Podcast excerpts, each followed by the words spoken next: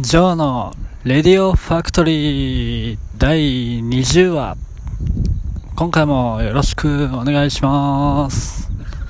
どうもどうも、ジョーです。えー、このラジオではクリエイティブな人生を送るためのラジオをテーマに、えー、お送りしております。えー、クリエイティブな人生とは何ぞやっていう話なんですけれども、まあ、あのー、あれですね。なんかもうちょっとわかりやすく言うと、あのー、もうちょっと想像力を発揮して自分の人生切り開こうぜっていうことを多分言いたいんだと思います、僕は。えー、まあそれをなんか、あのー、ちょっと最初の頃はわかんなかったんですけれども、なんとなくこうクリエイティブな人生っていう風に、えー、なんていうんですかね、えー、就職して、えー、言葉をくっつけてるような感じで言ってしまってましたけれども、まあなんかそうですね、あのー、いい方向に、えー、自分の人生を生きるためにこうあの手この手を尽くしてですね、えー、アイディアを発揮して、えー、えアイディアを考えて、えー、行動力を発揮して、えー、そんな感じで、まあ、えー、自分の人生切り開いていけばいいんじゃないかっていう提案をしているようなラジオですかね。はい。今まさに僕はその戦いの真っ最中でございますが、はい。そんな偉そうなことを言える立場でも何でもないんですけれども、えー、まあ、かっこつけてこんなことを、えー、言っているっていうラジオです。はい。いいのかな？こんなんで。で、えー、はい。今日は早速本題なんですけれども、あのー、今回はちょっと僕があのー、ブログを書いておるっていう話を、えー、以前からしているかと思うんですけれども、えー、っとですね、まあそれの続く人、続かない人、まあブログを始めて、えー、続く人続かない人みたいなお話をしていきたいと思います。うんとそうだな、どっから始めような。僕今あのブログをですねブログをですねえっといちねん、えー、じゅっかげつぐらいですか。はい、まあまあ続いてる方なんじゃないですかね。はい、稼げてるかどうかっていうと、まあ微妙っちゃ微妙なんですけど、はい。で、まあでも結構ですね、割とこう自分の中ではこんなに続くとは思ってなかったんですけど、えー、まあ きゅうじゅっパーセント ぐらいの確率で、えー、毎日更新はできているかなと思ってます。で、まあ、続く人と続かない人、結構僕の知ってる人とかでもですね、いや昔やってましたっていう人とか結構いたんですよ。結構というかふたりぐらいかな。そんなにねえや。はい、あのー、いたんですけど、まあでも続けてやっぱり半年とかいちねん続いた人っていうのはやっぱりあのお二方ともそうじゃなかったですね。うん。あと続いてたとしてもあの不定期、その例えばいっかげつにいっかいとかなんでしょう。うん。まあそれぐらいの頻度でこうたまに更新してるみたいな人っていうのもいますけれども、はい。そうですね。まあ僕みたいにこうほとんど毎日あの何かしらの記事を書いている、うん、まあ僕今サイトにほんにサイトを運営してるんですけど、はい、まあほぼほぼあのー、どっちかは毎日更新してますね。で、まあコロニーワークスラボラトリーの方は今日久しぶりに更新したんですけど、はい、それさんかげつぶりぐらいですかね、新しい記事をあのー、公開して、はい。で、もう片方の特化型ブログの方で、ほとんど毎日更新やってるような状態ですね。はい。で、あの、どういう人が続くかっていうとですね、えー、ブログが続く人と続かない人の違いとはって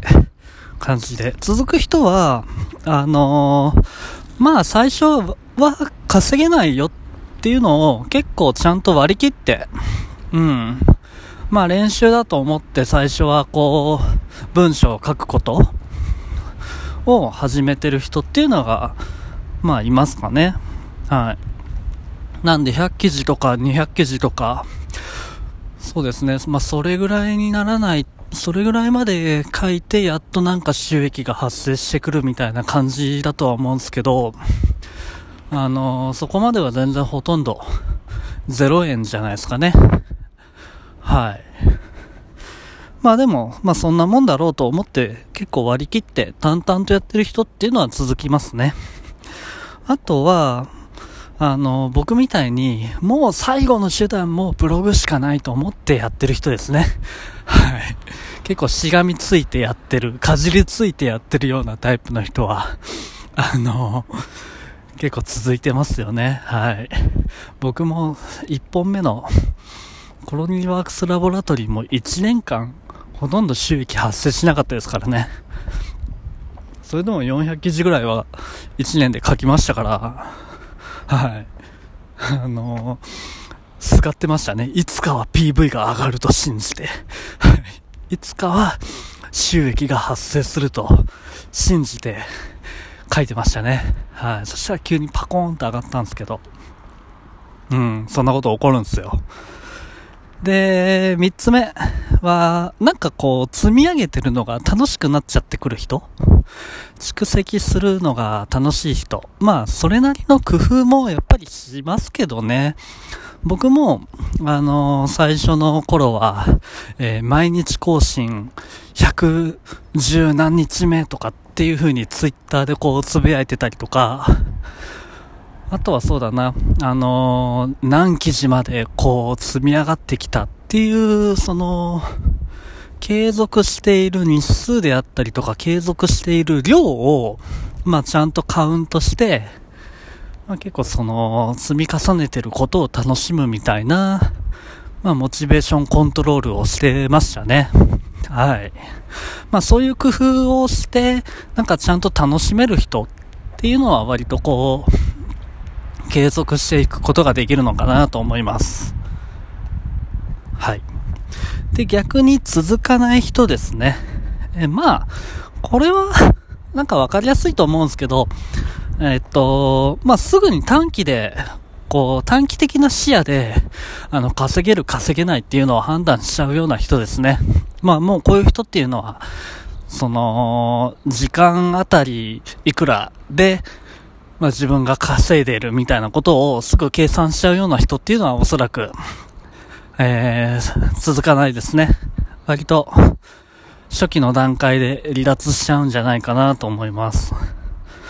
あとはですね、まあもうちょっと同じような話ですけど、その長期展望を持ってなんか物事をこう淡々と進めていくっていうことが多分できないような人っていうのは、あのブログとの相性はそんなに良くないんじゃないかなと思います。まあ本当に最初稼げないので、まあ一回覚えちゃうと割とこう に,さん ヶ月目ぐらいで、えー、まあある程度のある程度っていうか、まあ、まあごせんえんとかそれぐらいの収益が発生するぐらいにまでは持っていけるとは思うんですけれども、はい、もっと上手い人はえー、さんかげつでそうですねごまんとかじゅうまんとか、まあ本当に上手い人っていうのはやってのけちゃいますよね。はい。あと続かない人、そうですね、まあなんかいつもこう一発ドカンと当ててることをこうイメージしてるような人ですかね。はい。なんか起業したいって思ってる人も中にはそういうタイプの人っていうのはいたりしますね。ドカーンと経営者になって事業を立ち上げて、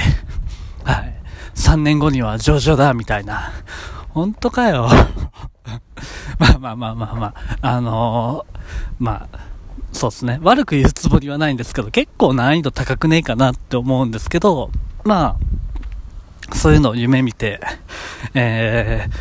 ー、努力してる人っていうのは、まあブログとかはもしかしたら合わないかもしれないですね。はい。そんな感じですかね。うん。まあ、とはいえ、ちょっと一番最後の話にも通ずるとは思うんですけど、あの、ブログにしてもですね、まあ他のなんかビジネスやるにしても、えー、副業やるにしてもですね、まあ長期的にこう続けていけることっていうのを何か選んで、えー、やっていくっていうのが一個ポイントかなと思います。まあそれはあのー、自分自身がそれをするのがすごく好きっていうことに近いかもしれないですけど、まあ単に稼げる稼げないっていうだけで判断するんじゃなくて、まあ自分がこう長く続けていけるかっていうのを視野に入れて、なんかこう自分のやりたいことっていうのを見つけていっていただければなというふうに、そんなふうに考えています。はい。いかがでしたでしょうか。まあ今回は、えー、ブログが続く人続かない人の、えー、特徴みたいなお話をさせていただきました。まあこんな感じでなんかこう人生切り開くのにちょっとでも役に立てばいいなと思います。ではそんな感じで、えー、今日はこの辺で。ではでは、以上でした。